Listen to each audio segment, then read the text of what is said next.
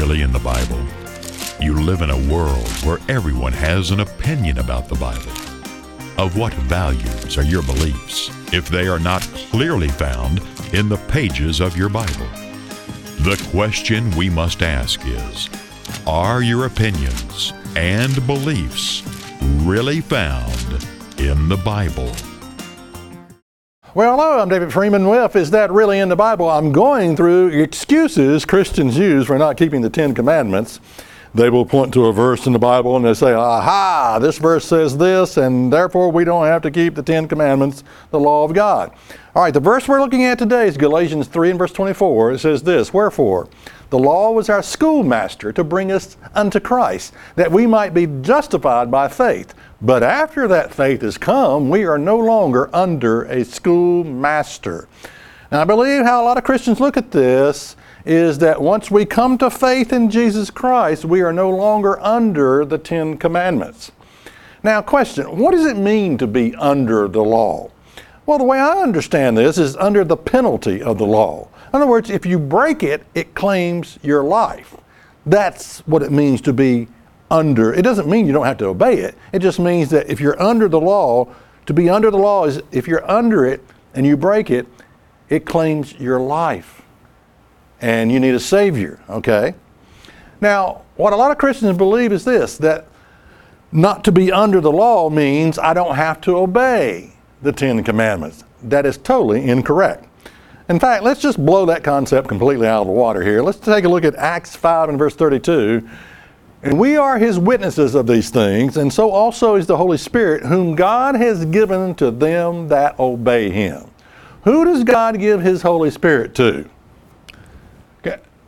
Uh, those who believe the law has been abolished. No, those who obey him. Hebrews 5 and verse 9. And being made perfect, now this is speaking of Jesus here, he became the author of eternal salvation unto all them that obey him. Who does Jesus promise the gift of eternal salvation?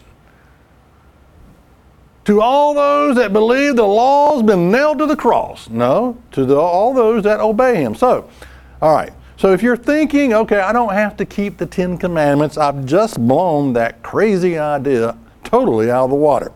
All right, let's go back to Galatians 3 and verse 24. Wherefore the law was our schoolmaster to bring us unto Christ, that we might be justified by faith. But after that faith is come, we are no longer under a schoolmaster. Now, was the Ten Commandments a schoolmaster to bring you to Christ? Well, in other words, were the laws of morality a schoolmaster to, to lead you to Christ? There's only one way I can understand that, and that is this. If you break the law, the Ten Commandments, it claims your life, you realize that you are a sinner and therefore you need Jesus. You need forgiveness. So, in that sense, I can see how the moral law could, could lead one to Christ. Now, but, but what law are we talking about when we talk about the law was our schoolmaster to lead us to Christ? Well, there's four categories of law in the Bible. Number one, you had the moral law, which is the Ten Commandments. Number two, you had the cultural law. The cultural law included many laws like slavery concerning sla- rules concerning slavery. And don't kid yourself in thinking that slavery still doesn't, doesn't exist today. If you want to see slavery, go visit a prison. That's the closest thing you're going to get to, to slavery, at least the biblical model. But the biblical model of slavery was not commercialized as the African American slave ship. No, no. The biblical model of sl- slavery was that if you stole something, you could be sold as a slave until you paid it off. So it was a really effective type of slavery. So, you know, a lot of ignorant people will say, well, that Bible teaches slavery. They don't know what they're talking about. No, it was totally a different type of slavery. All right, third, you had the sanitary laws, which include things like, okay, God told Israel, if you go do number two, go outside the camp, dig a trench, and cover it up. Okay, cats know how to do this by nature, but human beings have to be told. All right. Uh, sanitary laws, food laws concerning clean and unclean meats. All right, you eat these. These are scavengers, don't eat them. These are clean meat, meats meant for human consumption. They'll keep you healthy. Okay, the scavengers will shorten your life. Okay. So that's the sanitary laws. Fourth type of law was the sacrificial laws, which involved animal sacrifices. Now, Galatians 3 and verse 24, and let's read it again. Wherefore, the law was our schoolmaster to bring us to Christ that we might be justified by faith. But after that faith has come, we are no longer under a schoolmaster. What law was a schoolmaster to bring us to Christ? Now, again, how a lot of Christians read this, I'm, I'm going to read this verse how a lot of Christians read it. All right, wherefore, the moral law was our schoolmaster to bring us unto Christ, that we might be justified by faith. But after that faith has come, we are no longer under the moral law. Now, does that make any sense? That once you come to Jesus Christ by faith, you no longer need morality. You no longer need the moral law. Does that make any sense? Nope, it doesn't make a bit of sense. But that's how I think a lot of Christians view that verse. Okay, what kind of a society can you expect to have to live in if there is no moral obligation to, to God's law? Well, the kind of society you live in would be a godless society, society an evil, lawless society. So it doesn't make any sense to say, okay, once we come to faith in Jesus, we no longer need the moral law. That does not make, we no longer need the Ten Commandments. That does not make a bit of sense. Now we have to read the context of Galatians here. Let's drop back to Galatians 3 and verse 19. Wherefore then served the law, it was added because of transgression till the seed should come, to whom the promise was made, and it was ordained by angels in the hand of a mediator. Now, what, what law was added because of transgression? What law was added because people were sinning? Did God look down at man and say, Man, those people are sinning their butts off. I need to give them some law. Uh, that, that guy just cheated on his wife. I'm going to give him a law that says don't commit adultery. That guy just stole something. I'm going to give him a, give him a law that says don't kill. No, that, that's, not, that's not the way it is, okay? Since the creation of mankind, put this in your pipe and smoke it. Since the creation of mankind, moral law has existed. Did you know that you can go back and prove every one of the Ten Commandments existed before Exodus 20? Yeah, before they were actually written down, you know, by God's finger and given to Moses, tables of stone, Exodus 20, you can go back and prove every one of the Ten Commandments was in existence. The example of Joseph and Potiphar's wife.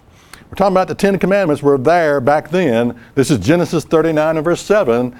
And after that a time, his master's wife cast her eyes on Joseph and said, Lie with me. Wow, what a trashy woman. But he refused and said to his master's wife, Look, with me here. My master has no concern about anything in this house, and he put everything that he has in my hand. He is not greater in this house than I am, nor has he kept back anything from me except you, because you are his wife. How then could I do this great wickedness and sin against God? Yeah, okay. Here we are back in uh, Genesis 39. And, and he said, How can I sin against God? The moral law has existed, existed ever since the creation of mankind. What's also interesting is in Genesis 7 and verse 2. Uh, this is a story of Noah and, his, Noah and the ark. Every clean beast you shall take to thee by seven, male and female, and of every beast that are not clean, two, male and female. Was Noah aware of the sanitary laws back then? Did the sanitary laws exist back then? Absolutely. The laws that govern man's morality have always existed since the creation of man. Let's go back to Galatians 3 and verse 19. Wherefore, the law served the law, it was added because of transgression till the seed should come, to whom the promise was made, and it was ordained by an angel in the hands of a mediator what law was added because of sin? There's only one law that I can think of, and that is the sacrificial laws, animal sacrifices that all pointed to Jesus Christ. Now, how, how could I say that? That, that? that the sacrificial system, animal sacrifices, all pointed to Jesus Christ. You remember the story in John 1 and verse 29? The next day, John sees Jesus coming into him, coming to him, and said, Behold the Lamb of God, which takes away the sin of the world. I'm not really sure how the Holy Spirit revealed this to John, but it's an amazing, it's rich in symbolism, this scripture here. The Lamb of God. What are we talking about when we talk about the lamb? We're talking about the sacrificial lambs that were slaughtered under the animal sacrifices. Now, the reason there are no animal sacrifices today is not the reason you think. Most people would say, well, because of Jesus. No, that's not the answer. Uh, the reason you don't tune in to world news and see the Jews over in Jerusalem offering animal sacrifices is because there is no temple and there is no priesthood. If a temple still existed and a priesthood, Levitical priesthood, still existed, you would still see animal sacrifices being given. Now, here's the thing once you came to Jesus, once you would come to Jesus in faith, you no longer have to participate in those animal sacrifices. Okay? The, the, the, the sacrificial system was theatrical. What do I mean by theatrical? Well, let me give you a little illustration here. Christmas season is very much theatrical, you know. Uh, now I know it upsets people when I talk about Christmas as pagan, and and but but you see, because it's theatrical, people, it's, it's more than just people saying, I believe Jesus was born. They swap gifts. People give at Christmas time, probably more than any other time of year. People are with their families. People are eating fine meals. People are decorating their homes. It's a spirit about Christmas. You know, people are putting a tree inside their house. It's theatrical. It's hands-on. It's they're doing something. And that's why it's so hard for people to give up something like that because they have so much invested in it because it's theatrical. It's something it's not just something I say, it's something I do. Now, this the, the thing about the sacrificial system was it was theatrical. You didn't you didn't just take your lamb and throw it at the priest and say, "Here, sacrifice that thing for me." Oh no, no. No, no, no, no, no. It was hands-on, it was theatrical. And consider this you got your little lamb. Got a picture here, back behind here, of a lamb. Cute, cute little lamb.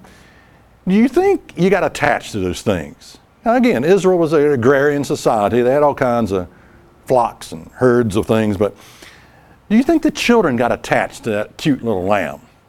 But you know you're a sinner and you have to sacrifice a lamb. And you take that little lamb in your arms up there to the priest, and maybe it's sucking on your thumb as you take it up there. And the priest would help you. He would guide your hands with the knife as you thrust upward and slit the animal's throat. And blood has a certain sight to it. You know, blood is it, it, it impacts us spiritually. You know, it has an impact when you blood has a certain smell about it. And I just got a feeling that when you walked away from that sin offering, you, went, you, you walked away with tears rolling down your face. You understood, understood two things. Your whole family, and it was a com- community thing, your whole family was weeping because you knew without the shedding of blood there can be no forgiveness of sin, and that this animal had to die because of my stupidity. Oh, it, it was theatrical. It made an impact upon you. It really did. And you know, people are so passive today with, with their you know, well, I'll, I'll go to church next Sunday and ask for forgiveness, you know. We sin, we all sin. I'm getting ready to sin right now. now you know, we, we don't take our sin seriously. I tell you, this system, the animal sacrifices, led people into a relationship with Jesus very quickly. It wasn't none of this, well, I'm old and about to kick the bucket and I'm gasping my last breath and uh, here I come, Jesus, and I give my heart to the Lord. It was none of that. No, this, this system led people into conviction of their sins very quickly, and it all pointed to Jesus Christ, the Lamb of God that would take away our sins. Now, what's amazing is if you read Ezekiel chapter 40, 41, 42, 43, 44, 45, and 46, and 47, what you see is the kingdom of God is being established on this earth, and you have a vision of the temple. You have the outer court, the inner court. You have the north gate, the south gate. You have the, and the glory of the Lord fills this new temple. And then you have, of all things, the altar. Once again, the altar. And Ezekiel 43 and verse 18 says this And he said unto me, Son of man, thus says the Lord God, These are the ordinances of the altar in the day when they shall make it to offer burnt offerings thereon and to sprinkle blood thereon. Now, again, the question is why? Why would this sacrificial system be set up during the millennial reign of Jesus Christ on this earth? You know, that sort of blows people's mind because, you see, people have a disdain basically for all of God's law, especially when it comes to laws like animal sacrifices. I can't stand that old God killing all those animals. I don't like that. I'm an animal lover. Well, look, I'm an animal lover. I got a cat that I love. His name is Renegade. You know, it's Sir Renegade. He is a bad tomcat. I love that cat. Loving my dog. Only got one left now, but but you look, I'm an animal lover. But you know, it, comes down to this with the animal sacrifice. Either, either you die or the animal dies in your place. Take your pick. I mean, if, if you, if you want to die, go ahead. Go ahead. But, but either, either you die or the animal dies in your place. Now, why would sacrificial laws start back when Christ returns?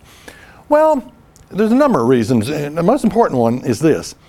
After the millennium, you're going to have something called the second resurrection where billions of people are going to be resurrected and given their first chance for salvation because they never had a chance here. I mean, if we go back and look at the history of mankind, the past 6,000 years, Mayans and, and different cultures who offered their children for sacrifices, who killed their own children, sort of like we do today in America with abortion.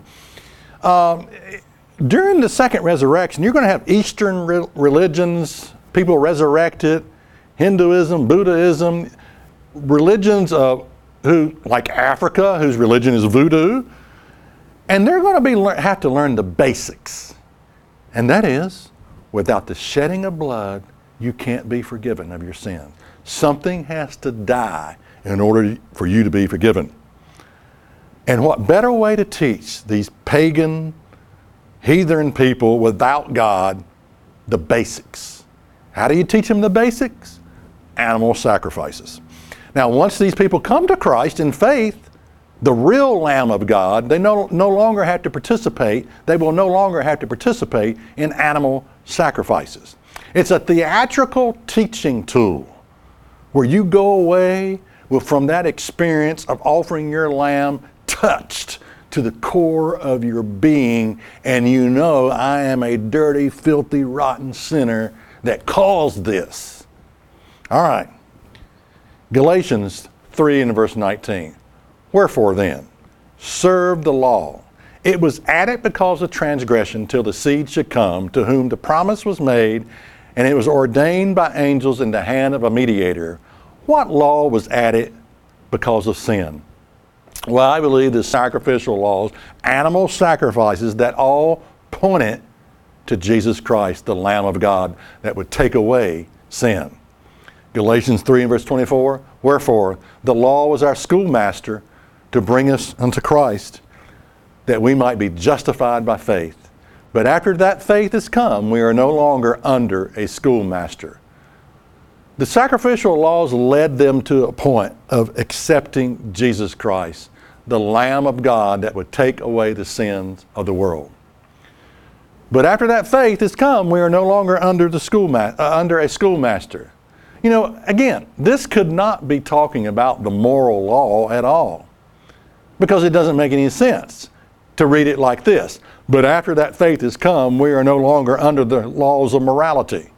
Like I said, that doesn't make any sense. I mean, why, once you come to Jesus Christ in faith, uh, why, why would you not have morality? That's the very thing that God is creating inside of mankind a new creature in Christ, one that will submit to the law of God and allow God, through the power of His Holy Spirit, to create a new man, to create the characteristic of God in Himself, in, in, in the new man.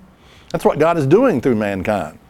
All right, Hebrews 10 and verse 8 Let's notice this. Above, when he said sacrifices and offerings and burnt offerings and offerings for sin, thou wouldest not, neither has pleasure therein, which are offered by the law. Then said he, Lo, I come to do thy will, O God. He takes away the first, that he may establish the second. Why did God take no pleasure in sacrificial offerings? We're going to get to that in just a second. Continuing on, Hebrews 10, verse 10, by the which we are sanctified through the offering of the body of Jesus Christ once and for all. And every priest standeth daily ministering and offering oftentimes the same sacrifices which could never take away sin. Now there's your answer. Why did God not have any pleasure in these animal sacrifices? Well, because they could never truly take away sin. Animal sacrifices could not forgive you or take away your sins. That was not their purpose the animal sacrifices. But it could sure teach a man a valuable lesson, and that is without the shedding of blood, there can be no forgiveness of sin. And all of it pointed to Jesus Christ. All of it did. And there was not this lackadaisical attitude towards sin. Well, I'll just check in with the Lord later and ask for forgiveness. I'll go to church next Sunday and ask for forgiveness. No, no, no, no, no. No. You were touched to the core of your being when you had to offer your lamb and to realize my stupidity caused the death of that little critter. Hebrews 10 and verse 12. But this man, speaking of Jesus, after he had offered one sacrifice for sin forever, sat down on the right hand of God. Now, to be delivered from your sin, you got to have three things. Number one, forgiveness of your past sins. Number two, a daily living high priest. Because even though we've received and we've res- repented of our sins, received the Spirit of God, we still make mistakes. And there are times that we have to go to God, our high priest, our Lamb of God, and say, God, let your blood cover my stupidity, my sin that I just committed. We've got to have a living high priest. The third thing, the third thing you got to have to be delivered from your sin is God the Father and Christ the Son living on the inside of you. John 14 and verse 23. Jesus answered and said unto him, If a man loves me and keeps my words, and my Father will love him, and we will come unto him and make our abode with him. Man, you talk about a powerful concept. You know, we're going to move in we're going to move it. The Father and the Son says, we're going to move in and tabernacle with this human being. We're going to move inside. This is what you call real power. This is, in fact, this is what really is the power of the Holy Spirit. I mean, if you want to know what the power of the Holy Spirit is, it's not jumping church pews and speaking in a gibberish that no one can understand. The real power of the Holy Spirit is when God the Father and Jesus the Son move inside your body your temple. That's real power. Anyway, I'm David Freeman with Is That Really in the Bible? reminding you that God never gave a bad law. Was there something wrong with the Ten Commandments? Were they weak legislation in the first place? Or did they somehow become obsolete with the passage of time? If as some suppose, the time came for the Ten Commandments to be abolished, there must have been a reason for it. Order your free copy of Which of the Ten Commandments Did Jesus Repeal? Order by writing to Church of God Rocky Mount, 27 Brookledge Lane, Rocky Mount, Virginia 24151. That's Church of God Rocky Mount, 27 Brookledge Lane, Rocky Mount, Virginia 24151. Also, check us out on the web at isthatreallyinthebible.com. Many people spend their whole life repeating the same old mistakes. What does it take to have good discernment and good judgment? It takes having the Spirit of God. But what many people overlook is the Spirit of God is not something that you are born with. Man was created incomplete, missing that spiritual element that would make him complete. The Bible clearly lays out the way to receive the Spirit of God. Learn the step by step process for receiving the Spirit of God. Order your free copy of Why You Need the Holy Spirit Order by writing to Church of God Rocky Mount, 27 Brookledge Lane, Rocky Mount, Virginia, 24151. That's Church of God Rocky Mount, 27 Brookledge Lane, Rocky Mount, Virginia, 24151. Also, visit us on the web at isthatreallyinthebible.org. This program has been paid for by the tithes and offerings of the Church of God Rocky Mount and friends of this ministry. If you have been challenged by listening to this program, then consider that a great blessing. You can visit us on the web at isthatreallyinthebible.net. It is the support of people like you that make this ministry possible. If you have been blessed by this understanding given to you today, then consider making a donation by writing to Church of God Rocky Mount, 27 Brookledge Lane, Rocky Mount, Virginia 24151. That's Church of God Rocky Mount, 27 Brookledge Lane, Rocky Mount, Virginia 24151.